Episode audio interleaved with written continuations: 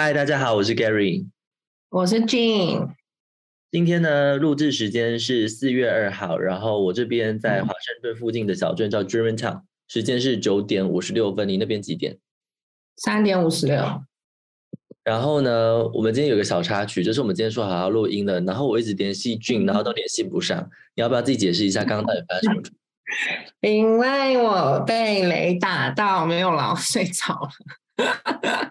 不是，就是因为你你明明天有一个很重要的事情，所以就要早上早点起床，然后所以我就跟 Helen 就是我就传讯息给 Helen，就说：哎，你在宿舍吗？你去 确确认一下俊到底到底现在是怎么样，是睡着吗？如果睡着的话，他现在务必要起床，不然他晚上会睡不着。明天有一个很重要的事情，这样子。那你这拜在忙什么？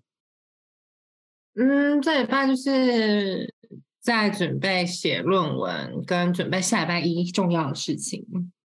那你不是昨天说什么要去图书馆还是什么的？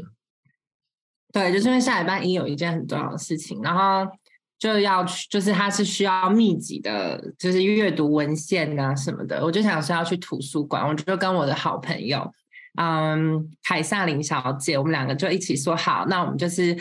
就是在图书馆见。嗯然后结果后来凯撒琳就就就传讯息说，哦，他想不想一起去吃饭？他想吃那个哈诺佛。然后我们不是有去过嘛？就我是很普哎，不觉得好吃。他就觉得超好吃，我就说好啦，但我不觉得好吃。然后他就开始去，然后我们就去，然后他就点了，就是呃，然后他就帮我点，因为我说我想吃饭，然后就说某一个吃他们都觉得很好吃，然后好我就点，就真的还是很普通。然后我吃他的粉，我也就觉得很普通。就我就说这吃起来蛮像有一款泡面的，只是我一时 说不出那个味道。然后他就很，他就说，可是我跟我男朋友觉得这超好吃，因为我身边所有朋友都觉得很好吃。然后我想说，好吧，那我能说什么呢？所以我就说，哦，我是觉得不难吃啦，就是对得起价格。对，蛮便宜。对，然后呢，为什么我们后来会演变成就是去啊逛街呢？就是因为你知道这一周叫做 Glamorous，Glamorous 还是 Glamorous Week？我知道，为什么？就是小黑五的概念，所以说其实所有的商店都在打折，就是什么像是什么 H N 对，所以像什么 H N 一律所有价格就打十趴，然后 H 黑马也是打十五趴，就是所有的所有的店都在打折。哦，真的假的？可是就是正价这样子，你们有什么好在逛的？你们在曼海也待的够久了，可能因为我们很少逛街，然后所以我们后来。我和凯撒，我们两个就说好，我们的目标就是亚超，因为亚超每每个礼拜六都会，就是每个月的第一个礼拜六都会打折，对不对？所以我们就想说，好，我们的目标是亚超跟道格拉斯，因为他要去那个，反正道格拉斯就是一个专门卖就是彩妆啊、香水那些的一个店，然后他就想要去那边买他的那个 foundation，就是什么粉底。然后结果我就说好，结果呢，我们就在要去道格拉斯的路上哦，因为我们就刚吃饱就很饱，我们就想说走一下，我们就在要去道格拉斯的路上，陆陆续续就去了好几家不同的店，然后他就在那边试衣服，什么什么什么什么什么，然后就我们三点多吃晚饭，然后然后就到了道格拉斯，就已经六点多，不是有什么好逛，所以你后来有买什么东西吗？没有啊，完全没有啊！就道格拉斯他买的他那个 foundation，然后我买了一个 The Ordinary 的那个熊果素，因为我不是跟你说就是维他命 C 配熊果素会很好嘛，所以因为我熊果素没了，我就去买。然后我们就买完之后，我们就去亚超，所以其实根本就没有，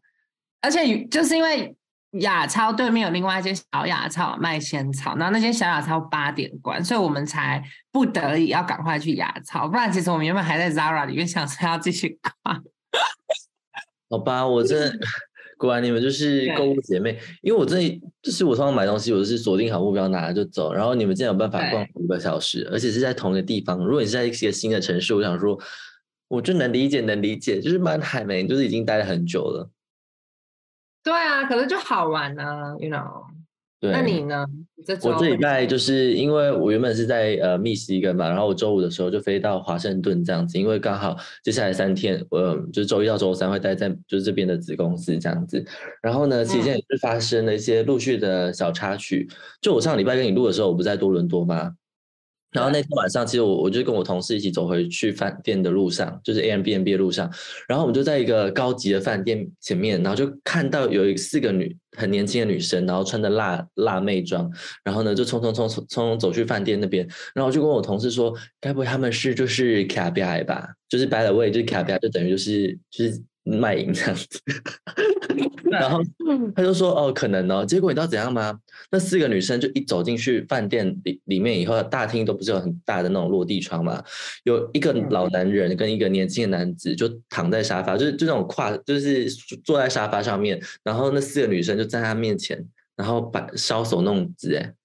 就是开始面就是摆 pose 这样子，很像他们在挑人哎，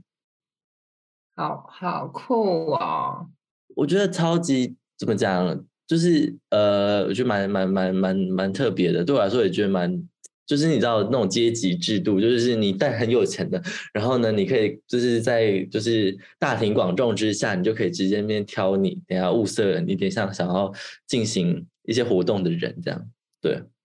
那我就觉得蛮特别的，因为我我以为这种东西是你知道 under table，就是不会那么就是赤裸在我面前发生这样子。嗯，对，然后，所以我觉得蛮特别的。然后，然后再来呢，就是我昨天有稍稍跟你分享的，就是我昨天在逛那个华盛顿市区的时候，反正我就有点不舒服，这样，然后我就跟我我同事说我想要回去。那因为我们只有租一台车，所以呢，我就跟他讲说，那我就是我等下可能就是下午的时候就想先回去了。结果呢，他竟然不是问我说，因为我们后来就我们一开始就是分开逛这样，因为他下雨天，然后他有。就是想要参加什么 city tour，但我完全不想，所以我们就后来就分开逛。然后我就跟他说我是身体不舒服，就他竟然跟我说，哦，那我下午预约的那个博物馆门票可不可以让给一个女生？就是他在那个 city tour 认识的。他完全第一句话不是问我说，啊，你身体有没有比较好？不然他是问什么？没有，他就没有问啊，他就说，那你那个下午的你还要参加吗？如果不要的话，他就让给其他女生这样。哦，对对对。但这个我也跟你分享过我的观点，所以就这事我就先不理不说了。没关系啊，我就觉得说，嗯，可是你你都有办法去接受这样子吗？对对对，嗯嗯，因为就是觉得习惯了，你知道吗？德国人的习性就是如此，所以就所以就就德国人就是我跟你分析的，除非有三种情况，他们会变得很贴心。第一种情况是。第一种情况就是他们有密集的跟亚洲人接触过，就他可能身边有很好的亚洲朋友，亦或是他有跟亚洲人交往过。嗯，然后第二种就是他可能就是做着需要非常。因为德国的服务业其实也没有在跟你毕恭毕敬的，但如果他今天是做那种需要跟你毕恭毕敬的服务业，像是可能是那种高级饭店的管家，或者是什么空少啊这种，就是需要真的很有礼貌的这种服务业的话，他们才会养成这些习惯。然后第三种是什么？我突然忘记了，但是 对，反正就是对，反正就是这类型的，他们才会养成很有礼貌的习惯，不然通常他们不太会会去替别人着想。我觉得。我会觉得，啊，第三种是就是他他可能家里有很多弟妹、弟弟跟妹妹们，然后他需要有负担责任照顾下面的人，像是我的好朋友 JB，他就是底下有两个弟弟一个妹妹嘛，然后他的叔叔又有一些问题需要他，就是他们家人照顾，所以他就是养成很他就是很贴心很贴心，然后再加上 JB 他又有一张免死金牌，就是他的前女友是亚洲人。是在国外长大的亚洲人，对，所以其实他你知道，就是被这些战，就是他的战斗力已经飙升到一个不行的程度了，你知道吗？所以他就是一个极其贴心的人，这样子。可是我会觉得，就是我会觉得我会有一种失落感，是因为我可能会处处的先去往对方的角度去想，然后当对方没有这样往这角度想的时候，我会觉得。就是蛮不爽的，然后再来还有另外一个就是就是下雨天嘛，然后我雨雨伞就坏掉，然后他就继继续撑他的雨伞，然后他也不不会说哎那就一起撑之类的，我会觉得这件事情可能在我不知道在女生可能女生的情况下，大女生可能就一起撑伞，但我不知道就是直男们到底怎么想，就是如果两个直男走在路上，一个直男的雨伞坏掉，另外直男会不会就是说哎哎要不要一起撑，要不要一起撑之类的，但我不知道，但我会觉得说对我来说就是一个很。很正常的事情，如果就是我雨伞坏掉，或者是我没有带，然后就一起撑伞，就是会会，你知道会这样问，或者是我只会直接把伞就是递过去，这样一起撑，我觉得很正常的事情。但他完全就是自己走自己的，然后我就觉得很特别，你不觉得吗？你也不会有任何感觉吗？我不会啊，因为他就是这样啊，就是德国人就是这样啊，就是 啊，那我我好吧，我可能真的就是还在真的还在适应就是这样的模式，还是我就跟那个之前那个学姐说的一样，就是我们要找比较贴心的，就往南南欧去找。对，可是其实我也也习惯了啦，自己本来就是要好好照顾好自己，就算有另一半也是一样啊，因为另一半又，我跟你讲。算了，这个太长了。就是反正就是我觉得就是这样，所以，you know，你讲了，你讲，你快点。反正就是我觉得爱通常都是基于一个，就是你要有需求才会有爱，就是没有那种无条件的爱，不会有人无条件的爱你。我看过，所以说论点，嗯，对，所以说就是你通常都会有需求，你才会爱你的另一半，或者他可能表现出哪一些特征是你很你的需求是刚好你。不符合你的需求你才爱他，然后我就觉得就是，就是当在一段感情，如果他已经符合你某些需求了，那像这个，如果你对你来讲很重要的话，你可能就会把它列入考量。可对我来讲，这就不是我的需求之一，所以我就不会去去计较。哦，先声明他是我同事。对对对，我知道，他是你同事。对对对，虽然他是我同事而已。对对对，那我就更不 care 了。可是，觉得如果是我另一半，我可能还会更 care 一点。哦，对啦，可是觉得说哇，怎么那么不就是就是就是，即便是我同事或者是认识的人，就是 acquaintance 这样子，我发现这样的情况，我还是会愿意去递伞，你懂吗？就是我觉得这是一个，嗯，就像我们开门，然后后面如果有人，我们就会先 hold 住，然后让后面人进来，就是一个你知道，一个我觉得就为我不知道哎，可能亚洲就是在习惯在团团体中生生存跟生活，所以会处处的去往对方的角度去思考。一点点多一点点，对。然后另外一个我还没有跟你提的是，有一天晚上，然后就跟另外一个德国同事，然后去吃晚餐。然后到了吃完晚餐以后，我们就去一个酒吧，结果他们两个全部用德文聊天，然后聊得非常之快，所以就我就也是这边发呆。对啊，那这个我觉得，我觉得就蛮蛮，但又觉得说这种就是那种你知道，就是。工作后的小场合，可如果今天他们都知道你不会讲德文，然后还就是他你的德文没有好到可以这样子快速的聊天的话，我不知道，而且又是下班后，你可能精神都已经很，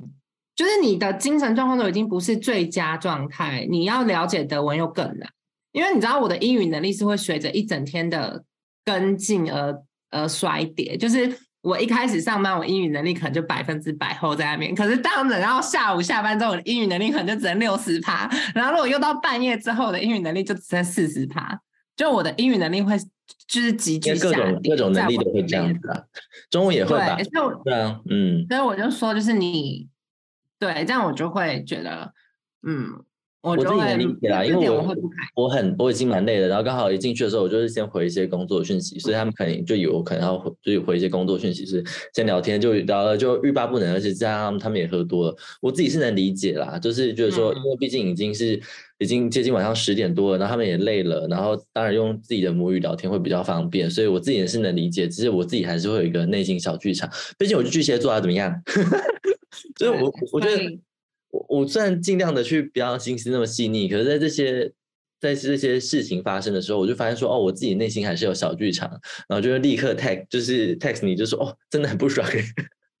那表面上都装没事这样子，对。但是说归说，但是他还是有一些，就是，但他人就还是很好啦，因为就是接下来我可能还要再过来，然后两到三个月嘛，但他就不会再过来了，所以就是他已经跟公司说好了吗？这个就是我们私底下讲，因为他自己信没有都还没有说，对对对，所以就是都都是 under table 在进行这样。然后反正就我接下来就自己来了嘛，然后他就说哦，那你接下来就是都不会自己安排行程，因为我就是个人就是懒猪，根本真的不会去安排什么就是很多天那种行程，或者是想去去探探索其他不同的城市这样。然后就说，对我是不是得多？其实我应该多得。多待这三到四个月之类的，这样子的话，至少我都还可以带你出去玩之类的。那时候他跟我讲这句话的时候，我觉得就是哦，好晕，好晕，赶快吃晕船药。对，对，就他还是有些可爱的地方啊，只是就是就是说，就像你说的，真的，如果要跟一个德国人就是长时间相处的话，你可能真的要就是我觉得这是就是有一种东西就是双向的，你知道吗？因为你很容易去体贴对方，所以你自己就像你就是每任何东西都不是无条件的，就是你也会希望说对对方也会体贴。嗯，对，然后因为对方没有这样子去往你的角度思考，你自己就会觉得心里不平衡，就想说什么嘛，我还有带那个就是就是日本的蒸汽眼罩，我都还会分你一个，然后我带台湾的茶，我就多带两包，你知道吗？就是我都带两包包，就是一包给我自己，一包给他，各种都是三点一克的奶茶，我也都是带两包，对，然后就是说你连个伞都不分给我。就心里那个超级不平衡，天哪！我现在是很像怨妇啊，是蛮像有一点欸，好像是有一点呢、你对，就我我觉得就是这样子的情况下，就像你说的，就是可能我就变得说我如果我不要有这么多的小剧场，可能就是尽量不要去体贴对方，你自然自然就觉得说对是对会好一点吧之类的。对，我觉得你可能会心情心境上会好很多，就是你不要想着，就你也不用付出这么多，因为其实我跟你讲，德国人你付出这么多，他们是不会，他们是不会感谢你的，而且他们可能你对他太好，他还会觉得有点怪。可是通常我跟你讲，不会，他们不会觉得怪，但他们不会特别注意到你对他好，因为他们就不是会去注意这些的人。他就会觉得这是你的一部分的个性，就这样，他会觉得你就是这样的人，啊，真的、哦你，懂吗？就是他不会去觉得说，哦，你你特别好，或你特别贴心，因为他们就不看重这一点啊。那他们看重什么？胸部大小吗？我去隆乳啊，开玩笑。我不知道哎、可是我不觉得，就是我发现德国好像不太 care 贴不贴心这一点，就就他比较 care 好，那他 care 什么？我真的很好奇耶。那我也不知道，你要自己跟他相处，你就会知道他 care 什么。而且嗯，你对，我觉得就算了吧，反正他都是一个，就是 you know，也不会跟你再继续相处太久的人，所以就对啊，确实如此。然后我觉得还有一件事情，哎，我跟你讲，这个蛮可爱的哦。他不是就分手了吗？然后就他有有一天就跟我说，他查到前他前女友现在的男友，然后我就说你怎么查到的？他说因为他前女友有跟他提过他的就是姓氏这样子，然后他就上 Instagram 搜，然后就搜到了。天哪，这个很德国吗？我不觉得哎、那很不德国，这有点变态。然后呢，他就跟我看他那个男的照片，然后他就说：“哇，那男的好丑哦，就是又秃又胖。”然后他真不知道为什么他的前女友会喜欢这类型的人。然后他也觉得说，就是一种很 relief，、你知道吗？就是看到就是前任，然后跟一个那么丑的对象在一起，他觉得说就是有一种我不知道哎，他是处女座，你也是处女座，你要不要用他的角度，处女座的角度分享看看？嗯，就是他嗯我不知道比较的心态吧。对，反正我觉得蛮蛮有趣的，就是他竟然会做这样的事情。还蛮好笑的，我觉得。因为这就是我们会做事情啊，我们热爱漏搜啊。对，我们就是名侦探柯南，对，哎，我真的而且我漏搜能力也没有在弱的、欸，哎你你看我还漏超强搜到，对啊，你超强。我要讲的就是那个，我们之前那个在前公司的时候，然后不是有个同事很帅吗？你竟然连他在大学时候的照片都挖出来，对啊，我超会搜的，我还说你看他大学多优秀，还得奖学金，笑死。哎，对你那个到底怎么搜到的？因为在 LinkedIn 上面应该看不到吧？对，就是要要努力，就是其实也很简单，你就把他的名字打进去一些关键字，然后然后他就会跟你说了。我觉得你对你的肉搜这这块真的很厉害，但我是没想到德国人也会肉搜，而且某方面我在想说，哎，这就是茶余八卦的，就是饭后八卦时间，就觉得说，对你去查代表说你根本没有忘记前前任，对他还在在意前任，可是你比如说他现在已经又交到一个新的嘛，对啊对啊，所以我觉得说，嗯，不清楚不晓嗯得，然后好吧？就对，因为就像如果像前任你的马先生好了，你有去搜搜寻过他现在 dating 那个人吗？完全不 care 哎、对不对？他一直要给我看呢、我还想说我不要讲，真的不用谢谢，真的我们先跳过。导演有这怕吗？对我就觉得说这个才是完全的，你到你已经就是 over 这段期间了，对。我完全 move on 哎、我完全没有想要知道他的那个是什么东西。对，没有错。然后还有另外一个情境题给你哦，就是嗯他要搬到另外一个就是住处这样子，然后那住处是两个女生，而且是两个非常漂亮女生。然后呢，德国的吗？对对对对对对，然后如果你是他女友，你会怎么样？嗯，我不会怎样，因为我是 gay 啊。我说如果 好了好了，这我是他女友的话，我还好哎，因为我会觉得，就如果他会出轨，就会出轨啊。就他这种人就烂呐，如果他出轨，就是他烂呐。而且，那你如果出轨了，我能接受的话，那我也会去问他，那你现在是要开放式吗，还是怎么样，还是就就分手？就是两种选择。你不知道他会不会出轨啊？就是就是，而且你，可我不觉得，我不，我觉得要跟室友出轨很难呢，这有点 A 片情节。就是直男不就热爱 A 片吗？可是我不觉得会，我我。我会选择相信他。嗯，好，我就看会怎么样。那你会怎么样？我其实会蛮不爽的。哎，高雄没上今天在等我啦，就我会觉得，哎，不是，就是就是，我就是觉得说，我自己会担心，你知道吗？但是一口头上说好啊，你去啊，我就假装就是民主大方，你知道吗？去啊，去啊，去啊，然后我就会就是怎么讲？我会去再去观察那两个女生多一点，对，就想说哦怎么样之类的。对我就觉得说。就自己还是有点小担心吧，然后后来我就问他说：“哦，那你女友不会吃醋吗？”他就说：“不会啊。”然后呢，他就说：“如果他吃醋是他女友的问题，代表说我们不适合。”啊啊，对对，我我现在他们都太德国了吧？这个回复，啊，他就说：“因为如果会吃醋，代表我们不适合啊，然后代表他不信任我啊，那我干嘛跟他在一起啊？”但我觉得有时候觉得说我我提这些这些点。好讲的，好像我是他女友一样。我提这些点，就是觉得，你懂我的意思，就是说，你你你有办法去同理吗？就是如果你今天你你女友跟两个就是肌肉帅哥男在一起，然后呢，在那个法兰克福工作，就是投行业那种，你自己不担心吗？就是我们换个角度想，就是你难道不会有这样的感觉吗？如果今天女女友只是有这样的 concern 跟你说，你怎么会是说我们不适合，那我们分手吧之类的？他完全就是很立刻的吸反射回答我，然后就觉得说，哦，那他很他没有很爱他的女友吧？我我在想哎，但我不确定。那我就是德国人会不会就是就是有某部分德国人就是觉得说，反正就是我们在一起的，就是都已经信就是信任才会在一起，那就是那些猜忌跟多疑是没有必要的。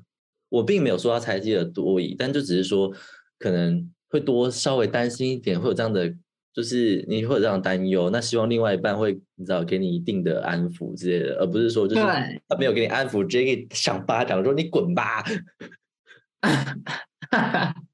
对啊，你真的都 OK，你很适合跟德国人在一起。我就跟你讲，我被前男友磨的还蛮佛系的啊，就是我反而还不适合跟亚洲人在一起。我跟你讲，如果我的我现在未来如果是亚洲男朋友，然后跟你一样想那么多话，我会疯掉哎，我不行。我会跟他说，你就那你喜欢怎么样的人？就是也不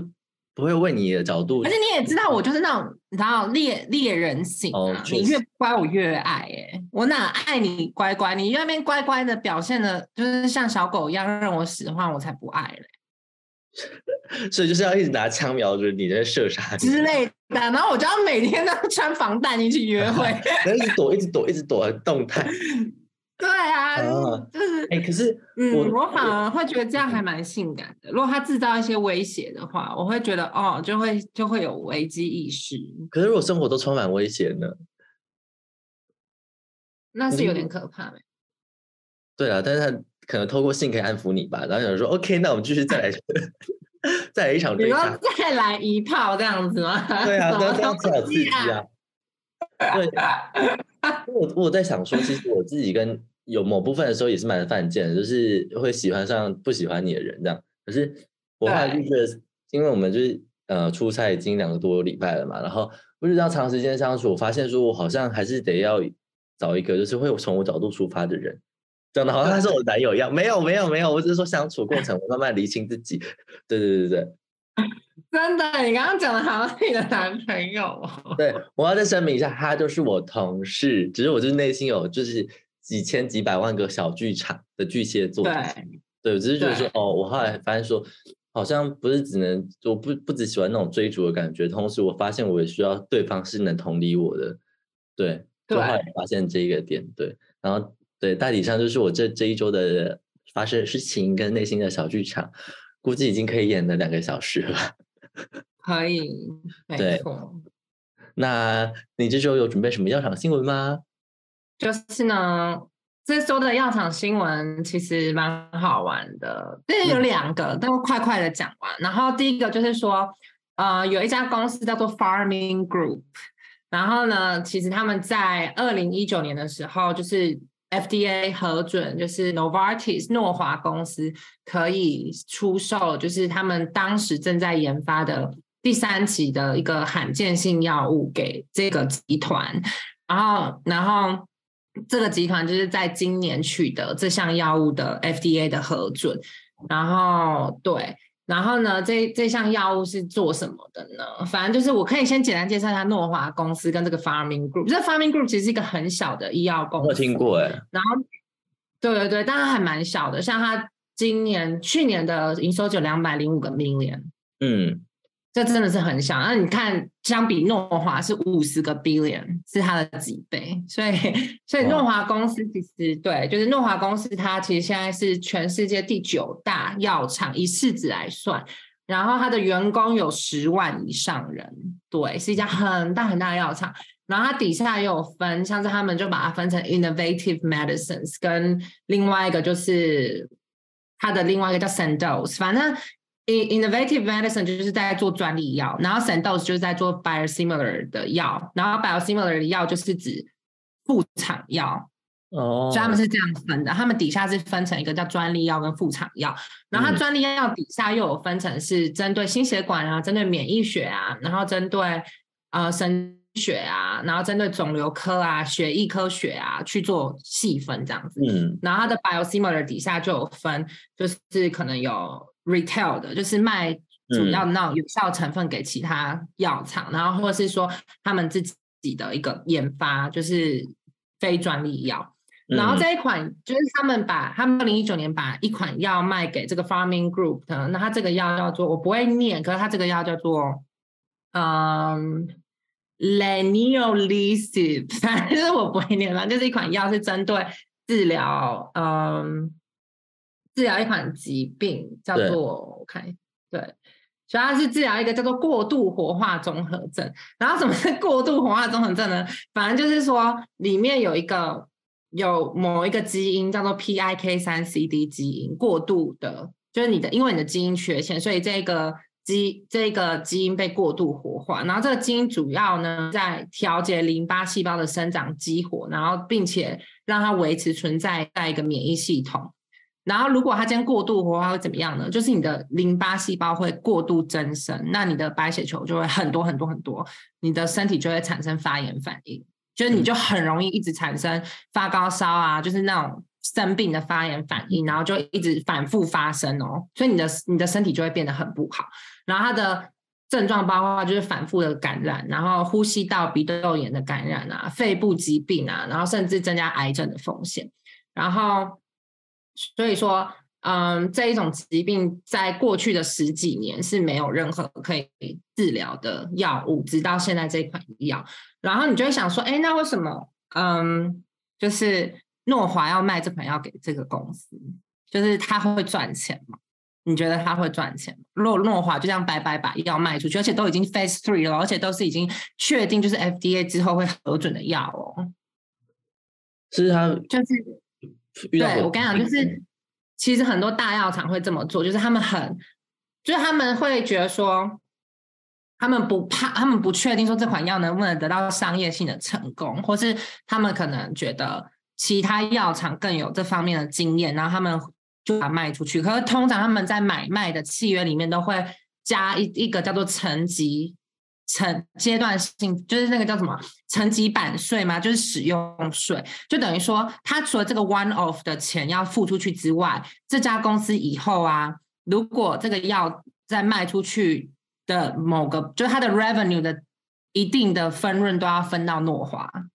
就等于你你不是很爽嘛？就是诺华只需要负责研发，然后呢之后他就可以高枕无忧的领很多钱，因为就是这家公司就要一直把版税付给他什么的。所以其实我查了一下这间公司哦，它的利润真的好低哦，就它的它的 revenue 到两百零五 million，但是它最后就是就是剩下的 operating revenue 只剩下九 percent。就你知道，在药厂里面，九 percent 的 operating revenue 是多低的一个状况。嗯，对，对，对。然后，然后今天这个新闻主要就是说，就是这款药正式得到 FDA 的核准，然后，然后，并且也是就是第一款能够治，就是我跟你讲这个免疫系统这个基因过度活化综合症的一个一个药。然后它主要就是。标靶治疗，它的设计就是阻断，因为我刚刚说嘛，是那个基因过度活化，对不对？我就去阻断能够活化这个基因的蛋白质的作用，然后呢，我就可以介绍来抑制 B 细胞和 T 细胞的失调，所以你的身体就会恢复正常，就不会有过度的免疫反应，然后就不会这样一直反复的发炎，然后跟生病。然后，嗯，反正就是这款药呢，基本上多贵呢？就是一颗药，你猜多少钱？就是你大概一天要吃两颗药，然后你如果你有这个病的话，你一天要吃两颗药，然后你猜一颗药要多少钱？我没有七百五十美金啊？对，所以你一天要花一千五百美金，也就是说呢，你每年大概要花五十四万七千五百块美金。如果你是这个患者的话，然后就等于台币大概一千六百万。没有办法负担这样子要，就是就算有了，就是对，但基本上我跟你讲，保险公司会负担嘛，就是会部分负担，所以其实基本上就是不用太担心。然后，然后这间公公司认为呢，全世界目前因为这是罕见疾病，有一至少一千五百患者，就是分布在美国啊、加拿大、欧洲跟日本，就一千五百位，然后有甚至甚至。五百多位是还没有被检测出来的，所以其实它的市场很庞大。然后就我刚刚跟你讲的那个层级版税制度嘛，就是诺华跟他们签约的，所以说现在因为他已经过 FDA 核准了，所以他要再付十点五个 million 给诺华，就等于说从以前到现在卖出去这款药到现在，诺华总共会收到一千一百九十个 million。然后呢，之后的 revenue 里面呢，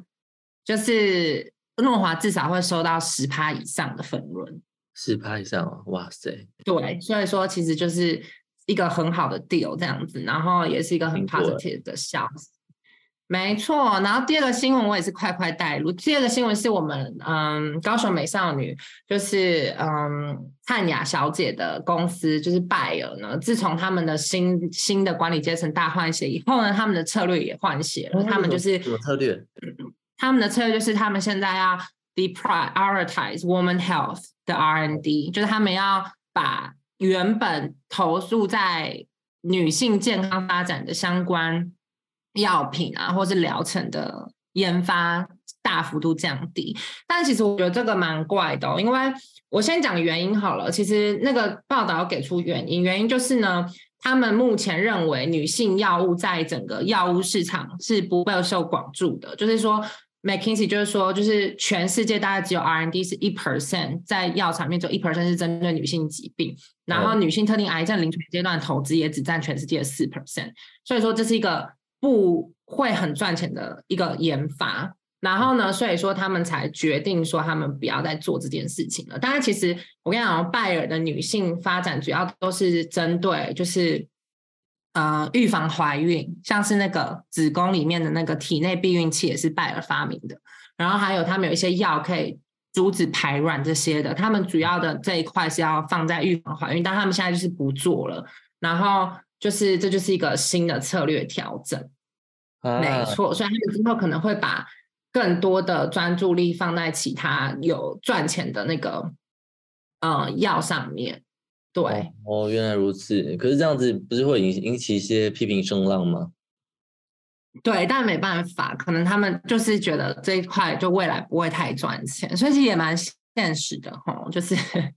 哎，这也是我觉得他们很荒谬，他们还在自己二零二二年的财报写说，就是他们 support numerous women，就是在亚洲跟非洲，就是去。接受更 modern 的这种治疗啊，还有一些就是怀孕避孕的一些措施，然后他们甚至还还认为，就是在二零二二年，他们的女性这一块可以达到四十四个 million 的 sales，然后结果他们现在就不做 R&D，我就觉得，嗯，好吧。可能呃，可能那边的发展已经不错吧，所以他们要把重心转移到其他的部分，不知道。可是确实这样的的的的发展，好像令人有点惊讶。对，所以我就在想，他们可能会专攻肿瘤学之类的吧，然后或者他们可能会更更专攻其他，像是放射科学，因为他们在放射科学还蛮有所建树的。对，嗯，好了，毕竟资金有限，然后可能也是要投注在就是有发展跟可能需求比较大的的的区块这样子。没错，然后我这边要澄清，就是盖瑞之前对的，就是拜尔的那个。营收状况大概三十 percent 是来自 pharmaceutical，然后呢六十几 percent，哎五十 percent 是来自那个谷物发展，就是 corp sciences，然后十二 percent 对，然后十二 percent 是来自 consumer health，哦是啊，然后他们大概二零二二年的总营收来到五十点七个 billion，所以其实是一个大的公司，只是说如果是以一个。对，五十点七，但如果以制药单看制药只有十九点三，其他都是其他的，就是谷物在撑，所以其他们对，所以他们的谷物科学还是造福人群啦，就是让大家有饭吃的。确实也是，确实 对啊，不然嘞。但我真的是，我我蛮压抑他们的那个就是农业那边的 percentage 这么高，对啊。对，所以我觉得他们可能有在重新布阵吧，就是可能药这边他们要再拉起来，因为毕竟药是一个比较赚钱的，对 margin 的的，对，因为它像 EBITDA 也就二十七 percent，对啊，所以其实，在根据就是跟其他药厂比是大概减少，就是少了十 percent，对，这是今天的新闻。没错，我们就来看之后 Bayer 怎么发展的。那我们就录到这边，那我们下次见，拜拜，拜拜。